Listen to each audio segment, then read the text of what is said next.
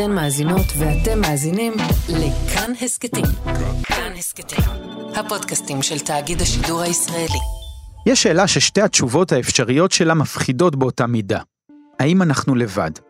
האם המין האנושי הוא יחיד ומיוחד במינו בכל מרחבי החלל, או שאנחנו עוד אבק סתמי ויש כמו כדור הארץ עוד מיליארדי כוכבים עם אנשים שקמים בבוקר, יוצאים החוצה ושואלים, מתי ייגמר החום הזה?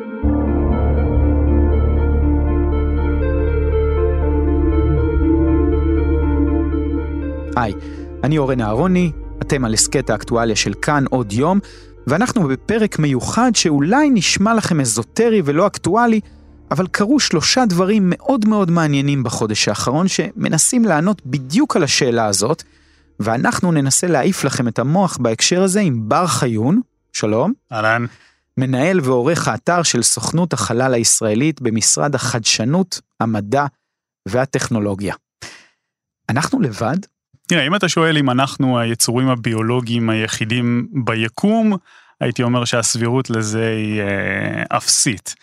אם uh, אנחנו מדברים פה על איזושהי uh, פדרציה גלקטית שמפלרטטת עם Man in Black כאן בכדור הארץ, אני חושב שגם הסבירות לזה היא אפסית. בטווח שבין שני הקיצונים האלה יש, יש הרבה ו- ואפשר לדבר על זה.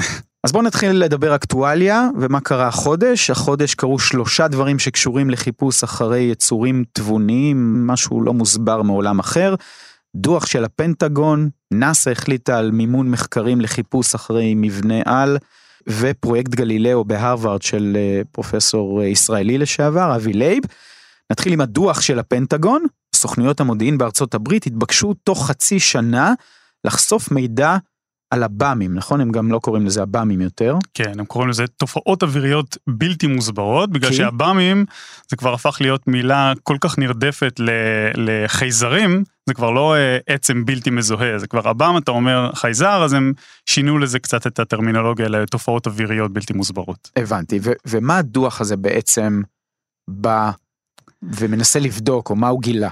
אז הדוח הזה בעצם דן בכל התופעות שחיל האוויר האמריקאי זיהה בין 2004 ל-2021, שטייסים אה, בעצם דיווחו על 143 תופעות שלא נמצא להם הסבר. ו... שמה זה? ש... שהם לא יכלו להגיד שזה מטוס או ציפור או שקית פלסטיק או אני לא יודע מה. שראו אותו בעיניים, שראו אותה בעמקם? ב... כן, גם וגם, גם וגם. מתוך ה-143 אה, תופעות שלא נמצא להם הסבר, אז 18 אה, אין להם הסבר עדיין, לפי הדוח הזה. כלומר, הם לא יודעים לומר מה זה היה? כן, הם לא יודעים מה זה, מה זה היה. עם כל הטכנולוגיה של האמריקאים וכל סוכנויות הביון וכל הדברים האלה, הם אומרים, יש פה תופעה שאנחנו לא יודעים להסביר. שאנחנו לא יודעים, הם מחלקים את, ה, את הדיווחים הבלתי ידועים לחמש קבוצות שונות. קוראים לקבוצה אחת נגיד פסולת אווירית, שזה יכול להיות בלונים, רחפנים, אפילו שקיות פלסטיק שפתאום אה, חמקו מה, משדה הראייה של הטייס. קטגוריה אחרת נגיד זה כל מיני תופעות אה, אטמוספריות טבעיות, אה, כבישי קרח. אבל בוא נדבר שנייה על מה שהם לא יכלו להסביר. כן. מה זה אומר בעצם? הדברים האלה שהם לא יכלו להסביר, הם משערים כמה תופעות כאלה שלא יכלו לקלוט במקם, ועל אה, חלקם באמת, על 18 תופעות נשארו אה, סימני שאלה עד היום. והסימן שאלה הזה, אה, לא חייבים למלא אותו ישר בפרי דמיוננו, הוא נשאר בסימן שאלה והם מאוד מדגישים את זה בדוח. הם לא אומרים, תקשיבו, אנחנו לא יודעים, אז אולי חייזרים, זה לא, זה לא הסיפור. אבל זה עדיין מעורר כל מיני תיאוריות אצל מי שרוצה להאמין. כמובן, זה אחת הנטיות הטבעיות שלנו בתור בני אדם, להשלים את החסר,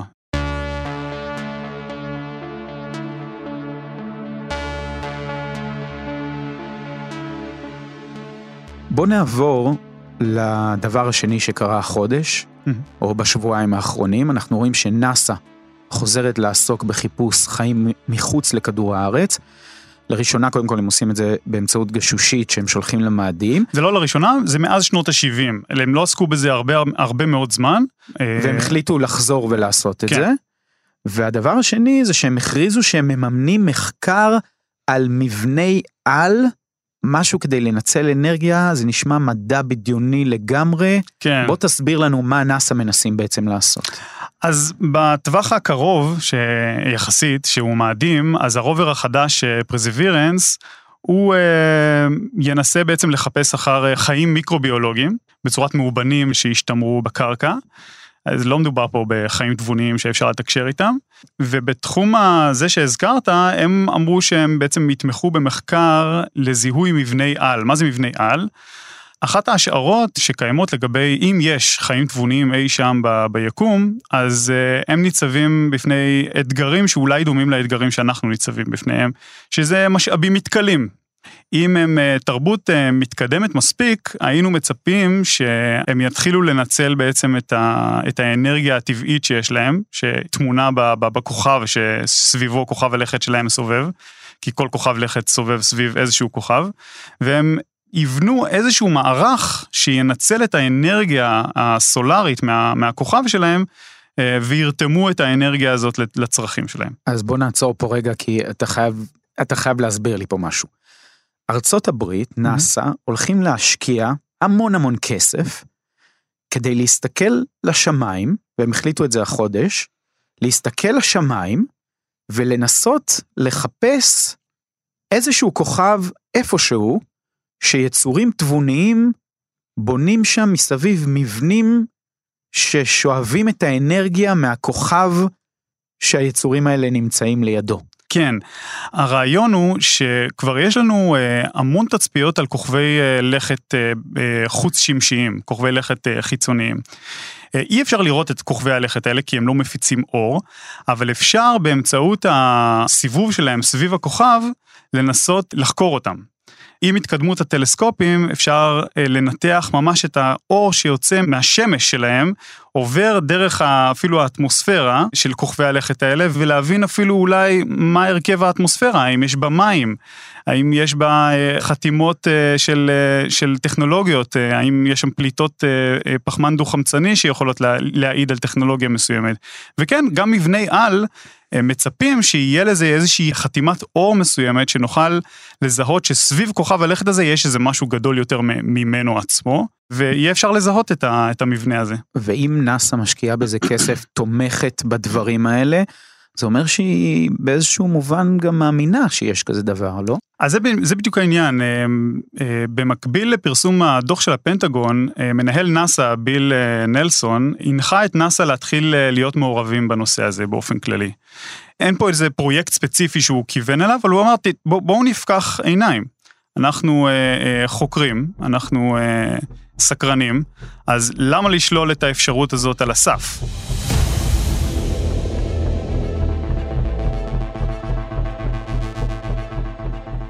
ויש עוד דבר שקרה, וזה בכלל, אתה צריך להסביר לי, כי זה באמת מתחום המדע בדיוני, או שנשמע כמו מתחום המדע בדיוני, אבל זה באמת משהו שקורה.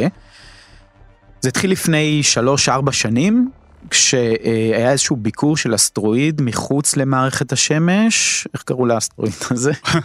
אומואמואה. אומואמואה, כן. זה משהו ב... הוואי, זה בלשון ההוואי. זה היה מין סוג של משהו כמו, נראה כמו חתיכת מקל, או אם אתה מסתכל על זה מכיוון אחר, נראה כמו אולי פיתה. יותר פחוס כזה, נכון. והרבה אנשים הסתכלו לעבר הדבר הזה ואמרו, אולי זאת ספינת חלל? זהו, שהרבה אנשים לא, מדובר ספציפית בחוקר אה, אה, אחד מרכזי שאמר, אולי זה אה, איזשהו גוף מלאכותי שנשלח על ידי תרבות חוצנית. אי אפשר כל כך היה לבדוק את זה כי זיהו אותו קצת מאוחר מדי. זה בעצם היה הגוף החוץ מערכת השמש הראשון שגילו ולא היו כל כך ערוכים לדבר הזה. אבל בא uh, פרופסור אבי לייב, שהוא uh, uh, ראש המחלקה לאסטרופיזיקה בהרווארד, גם ישראלי לשעבר, והוא בעצם נתפס לשני uh, שתי תכונות עיקריות, לא רק הן, אבל, אבל שתי תכונות מאוד מעניינות. הוא אמר, תראו, קודם כל החפץ הזה הוא מאוד אה, בוהק באופן אה, לא טיפוסי אה, לאסטרואידים שאנחנו מכירים. דבר שני, כשהוא בעצם סיים את הסיבוב שלו סביב השמש והתחיל במסלול החוצה, מחוץ למערכת השמש, הוא האיץ בעצם למהירויות שקשה להסביר אותן. אלא אם כן הוא היה שביט שפולט מאחוריו איזשהו שובל שנותן לו איזה, כמו אה, ג'ט, והוא לא, כי לא זיהו שום שובל כזה, זאת אומרת שקשה להסביר את ההאצה הזאת. והוא העלה אפשרות שאולי מדובר בטכנולוגיה אה, שהיא מפרשית שמש. מפרשית שמש, הכוונה היא לאיזושהי טכנולוגיה שאתה מכוון אליה אור, והאור מאיץ אותה. עכשיו אני עוצר רגע, כן. רק כדי לומר שהאנשים האלה שאנחנו מדברים עליהם, אנשים סופר רציניים. כן, כן. ראש המחלקה לאסטרופיזיקה בהרווארד. זה לא אנשים תימהוניים או משהו, זה אנשים רציניים, חוקרים, מדענים. אבי ליי באופן ספציפי חטף הרבה ביקורת מהעמיתים בגלל שכל העיסוק בתחום הזה של לחפש אה, חיים תבוניים מחוץ למערכת השמש נחשב לתחום איזוטרי, פופוליסטי, צהוב, והוא חטף על זה הרבה ביקורת, אבל הוא אומר דבר פשוט, למה לא לשאול שאלות? זאת אומרת, אני מדען, זה התפקיד שלי בסופו של דבר, אה, להיות סקרן, לשאול שאלות, אז אה, זה מה שאני עושה. ומה הוא בודק עכשיו? קודם כל הוא בודק הרבה דברים, יש לו פרויקט אה, מרתק שהוא הקים בזמנו עם סטיבן הוקינג ויורי מילנר, פרויקט שנקרא Breakthrough, שבעצמו נועד לבנות מפרשיות שמש שאנחנו נאיץ אותם למהירות של כ-20% ממהירות האור כדי שיגיעו בעצם למערכת השמש הקרובה ביותר אלינו, אה, פרוקסימה קנטאורי, במרחק 4.2 שנות אור, שזה מרחק אדיר, כדי שעוד אה, כך וכך עשרות שנים הם יוכלו לשדר אלינו חזרה את המסר. ולאחרונה הוא הכריז גם על אה, פרויקט שנקרא גלילאו, והפרויקט הזה נועד קודם כל לגלות ולעקוב אחרי עצמים חוץ שמשיים נוספים, כמו אומואמואה. והוא ייעזר אולי לשם כך בפרויקט אה, אחר של אה, אה, סוכנות החלל האירופית, שגם כן בעוד כמה שנים המטרה שלה תהיה לזהות כל מיני עצמים כאלה. והפעם אנחנו נהיה מוכנים, זאת אומרת לא כמו עם אומואמואה שגילינו אותו מאוחר מדי, הפעם נוכל בעצם לזהות אותו ולחקור אותו כמו שצריך.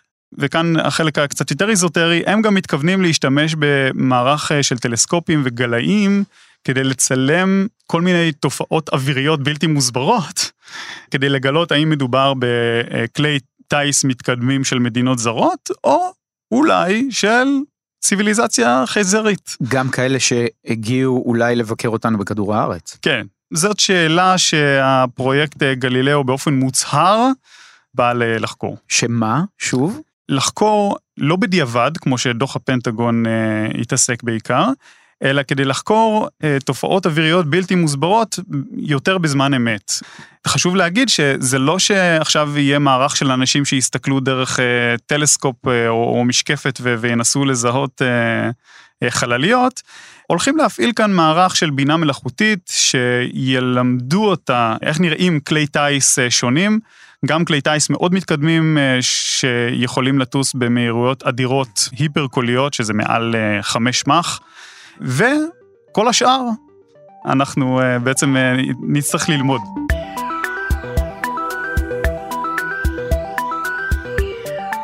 מה קרה פתאום? למה זה הפך להיות אקטואלי כל הסיפור הזה? אז באמת אה, צריך לזכור שדיווחי עב"מים, כולל המושג עצמו עב"ם, תופעה חדשה יחסית. לפני שנות ה-40 כמעט לא היה תיעוד שזה היה קיים בכלל בהיסטוריה. ועידן החלל הצית את הדמיון הקולקטיבי שלנו ככה, ועם עלייה בפופולריות של הנושא החייזרים בתרבות בכלל ובקולנוע בפרט. זה קשור לסרטים גם? סרטים לגמרי, לגמרי. רק, רק, סרטים. בעיקר, ובעיקר הוליוודים, אולי בגלל זה כן, רוב, רק... רוב הדיווחים הם uh, מארצות הברית. רק זהו, זה בעיקר רואים את זה בארצות הברית, לא תראה איזה חייזר נוחת בטיילת של נתניה או כן. בראשון לציון, נכון? כן, כן, יש, יש כנראה קורלציה בין, ה, בין המרכזיות של הדבר הזה בתרבות האמריקאית לבין הדיווחים. למרות שאתה מקבל, ותכף אנחנו נדבר על זה, אתה מקבל חלק מהעדויות מישראל, כן, נכון? כן, אנחנו בסוכנות החלל הישראלית מקבלים uh, עדויות לפעמים ככה עם כל מיני תצ, תצלומים מוזרים. תכף נדבר על זה. אז אתה אומר משנות ה-40 בעצם לא היה תיעוד כמעט? לפני שנות ה-40 לא היה. משנות ה-50 ככה יש אה, התעוררות עם כל uh, תחילת uh, תוכניות החלל uh, של הברית וכולי, אבל בעשור שניים האחרונים אנחנו רואים דווקא צניחה בעדויות שמגיעות לכותרות, ויכול להיות שהסיבה היא בעיקר uh, סוציולוגית. ככל שתחום החלל נעשה קרוב ושגרתי יותר, ככל שיותר ידיים פרטיות עוסקות בשיגור ותיעוד ומחקר, ככה הנושא הזה נהיה פחות אקזוטי. ומה קרה עכשיו? עכשיו קרו כמה דברים. קודם כל הדוח של הפנטגון הוא לא נולד מוואקום. אה, היה תחקיר של ניו יורק טיימס ב-2017 שחשף בעצם את התוכנית הזאת, שבעקבות החשיפה הזאת של הניו יורק טיימס, הקונגרס בא ודרש בעצם מהפנטגון לחשוף את הדוח הזה לציבור, הם לא רצו שזה יתנפח מעבר לכל פרופורציות. ואנחנו מדברים גם על תקופת uh, טראמפ. כן. אם משהו היה קורה, הוא בטח היה מצייץ על זה. לגמרי. אם היה חייזר בשטח, הוא, אה, היינו יודעים את זה בטוויטר. אוקיי. אז זה, זה גרם לאיזשהו הייפ. אבל אני חושב שזה רחב יותר, זאת אומרת, עם התפתחות תחום שנקרא אסטרוביולוגיה, שזה בעצם תחום אינטרדיסציפלינרי שמשלב אסטרונומיה וביולוגיה וגיאולוגיה, וכדי לנסות בעצם להבין מה התנאים שדרושים להיווצרות חיים. במקביל לגילוי של מאות, אם לא כבר אלפים בעצם, של כוכבי לכת חוץ שמשיים, והתפתחויות טכנולוגיות שמאפשרות לנו לזהות את הגודל של, ה... של כוכבי הלכת האלה, המרחק שלהם מהכוכב שלהם, האם הם נמצאים באזור הישיב, לא חם מדי, לא קר מדי. זה מצית את הדמיון של הרבה חוקרים שמתחילים אה, לשאול ולחקור. וזה דבר מבורך לדעתי, זאת אומרת... ו- וזה קורה ממש עכשיו, ובוא נדבר שנייה על הסבירות גם.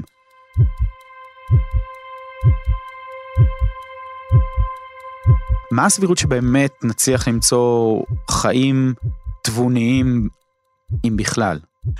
אז קודם כל, אה, הסבירות. התחילו לדבר על הסבירות הזאת אה, כבר לפני הרבה שנים. יש לנו בעצם בין 100 ל-400 מיליארד כוכבים רק בגלקסיית שביל החלב. כבר לא מדבר על uh, שאר גלקסיות שזה כבר... ויש מיליארדי גלקסיות. כן. אז בעצם השאלה היא האם הגלקסיה שלנו שורצת תרבויות. הרבה מחקרים מראים שזה לא מאוד סביר בגלל שרובה, רוב הגלקסיה שלנו מוצפת בקרינת גמא מאוד מסוכנת שלא מאפשרת אפילו את, ה, את ההתחלה של התפתחות של חיים. זה זכור לי מחקר של צבי פירן שמראה שרוב האזורים מוצפים בקרינה הזאת שלא מאפשרים אפילו התחלה של אה, התפתחות של חיים פרימיטיביים. אוקיי, אז אתה שואל, מה עם אה, נגיד אה, שולי הגלקסיה? מה, מה, מה קורה שם? גם שם יכול להיות שיש חייזרים ותרבויות מתקדמות, אבל יש מחקר דווקא של אבי לייב, באופן אירוני, שאומר שאם יש תרבויות חייזריות, יהיה להם מאוד לא סביר לפתח טכנולוגיה שתוציא אותם ממערכת השמש שלהם. בגלל שאו שאנחנו מדברים על אה, ננסים אדומים, שזה שמשות מאוד קטנות שסביבם הכוכב הלכת ש, שצריך להתפתח בו חיים צריך להיות די קרוב לשמש, ואז מהירות הבריחה שאתה צריך כדי לצאת מהמערכת השמש הזאת היא אדירה ולא סביר שיפתחו כזאת טכנולוגיה.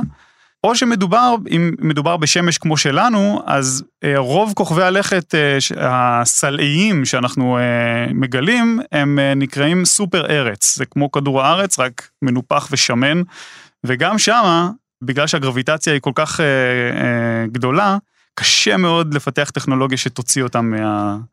אז אם הסבירות היא לא כל כך גבוהה, למה משקיעים בזה כל כך הרבה ולמה חוקרים את זה כל כך הרבה עכשיו? אגב, חשוב להגיד, נגיד שיש כן תרבות חייזרית שיכולה לצאת ו... ו...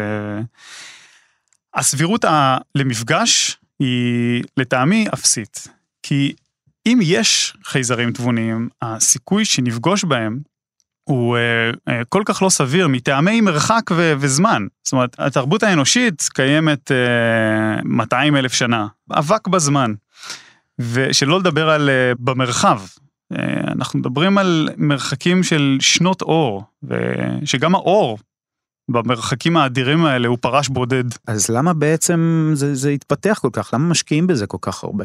קודם כל, זה מסקרן. זה הסקרנות אה, דוחפת אותנו קדימה, ואני חושב שעם התפתחות האמצעים הטכנולוגיים והאפשרות לצפות ברזולוציות גבוהות יותר ולנתח נגיד אה, חותם ספקטרלי שיוצא מכוכב ועובר דרך אטמוספירה של כוכב לכת, ואתה יכול אולי אה, דרך הניתוח של האור הזה, להגיד אם יש שם אה, ענני מים או פליטות של פחמן דו-חמצני, זה סופר מרתק. זאת אומרת, גם אם זה במרחק 100 שנות אור מכאן, ואין סיכוי בחיים שאי פעם אנחנו נפגוש את, את, את הדבר הזה, רק לדעת שזה קיים, מה, אתה, אתה לא מסכים שזה, שזה מדהים? אני לגמרי מסכים שזה מדהים, בגלל זה אנחנו גם עושים את הפודקאסט הזה, אבל אני גם שואל, אוקיי, ומה אז? אני קם בבוקר עם המידע הזה, ונאסא גילו איזה מבנה על או whatever, מה אני אמור לעשות עם המידע הזה עכשיו? יכול להיות שתוכל לחקור איך תרבויות אה, אחרות התפתחו ואולי איך הם נכחדו. אה, ואולי זה גם ייתן לך איזושהי אה, תובנה על התפתחות החיים כאן, בכדור הארץ, ואולי איך היא תגיע לסיומה. אני לא יודע, האמת, אבל כך או כך זה, זה באמת מאוד מאוד מסקרן.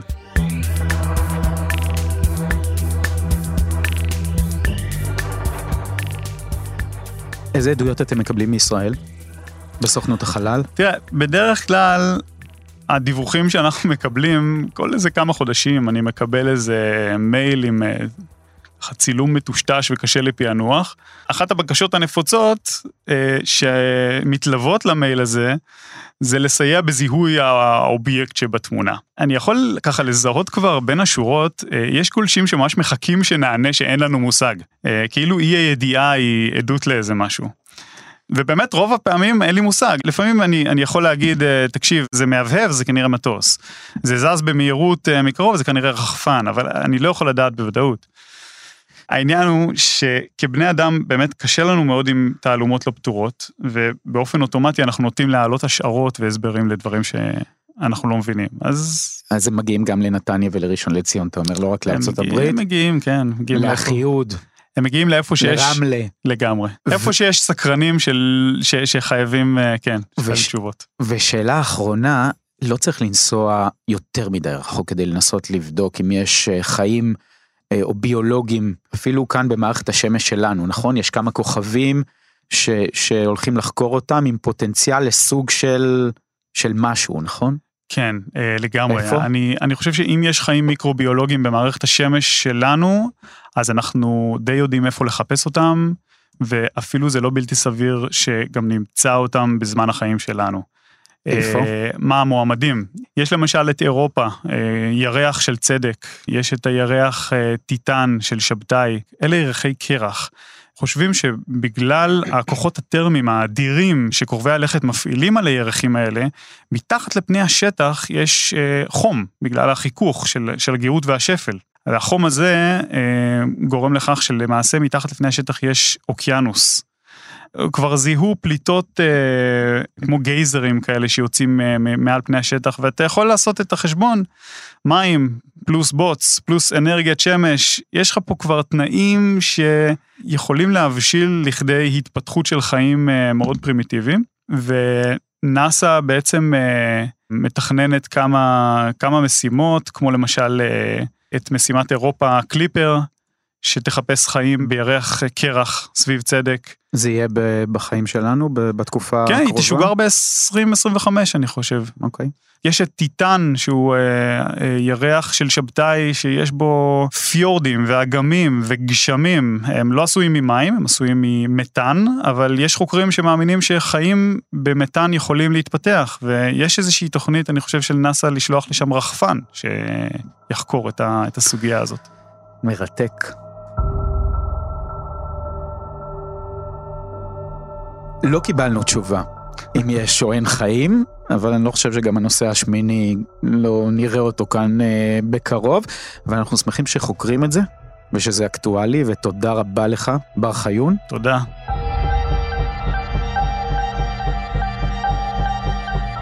ואתם האזנתם לפרק של עוד יום, העורך הוא דניאל אופיר, עיצוב קול ומיקס רחל רפאלי, טכנאי אלון מקלר. אם היה לכם מעניין, נשמח אם תשתפו את הפרק, אם יש לכם הערות על מה שאמרנו, אתם מוזמנים ומוזמנות לכתוב בקבוצת הפודקאסטים שלנו כאן הסכתים. תוכלו לכתוב גם בחשבון שלי, אורן אהרוני, בפייסבוק או בטוויטר. את כל הפרקים שלנו והסכתים נוספים מבית כאן תוכלו למצוא באפליקציית הפודקאסטים האהובה עליכם, באתר שלנו וגם בספוטיפיי, ויש לנו גם יישומון רכב חדש. נסו אותנו גם שם. אני אורן אהרוני, נשתמע.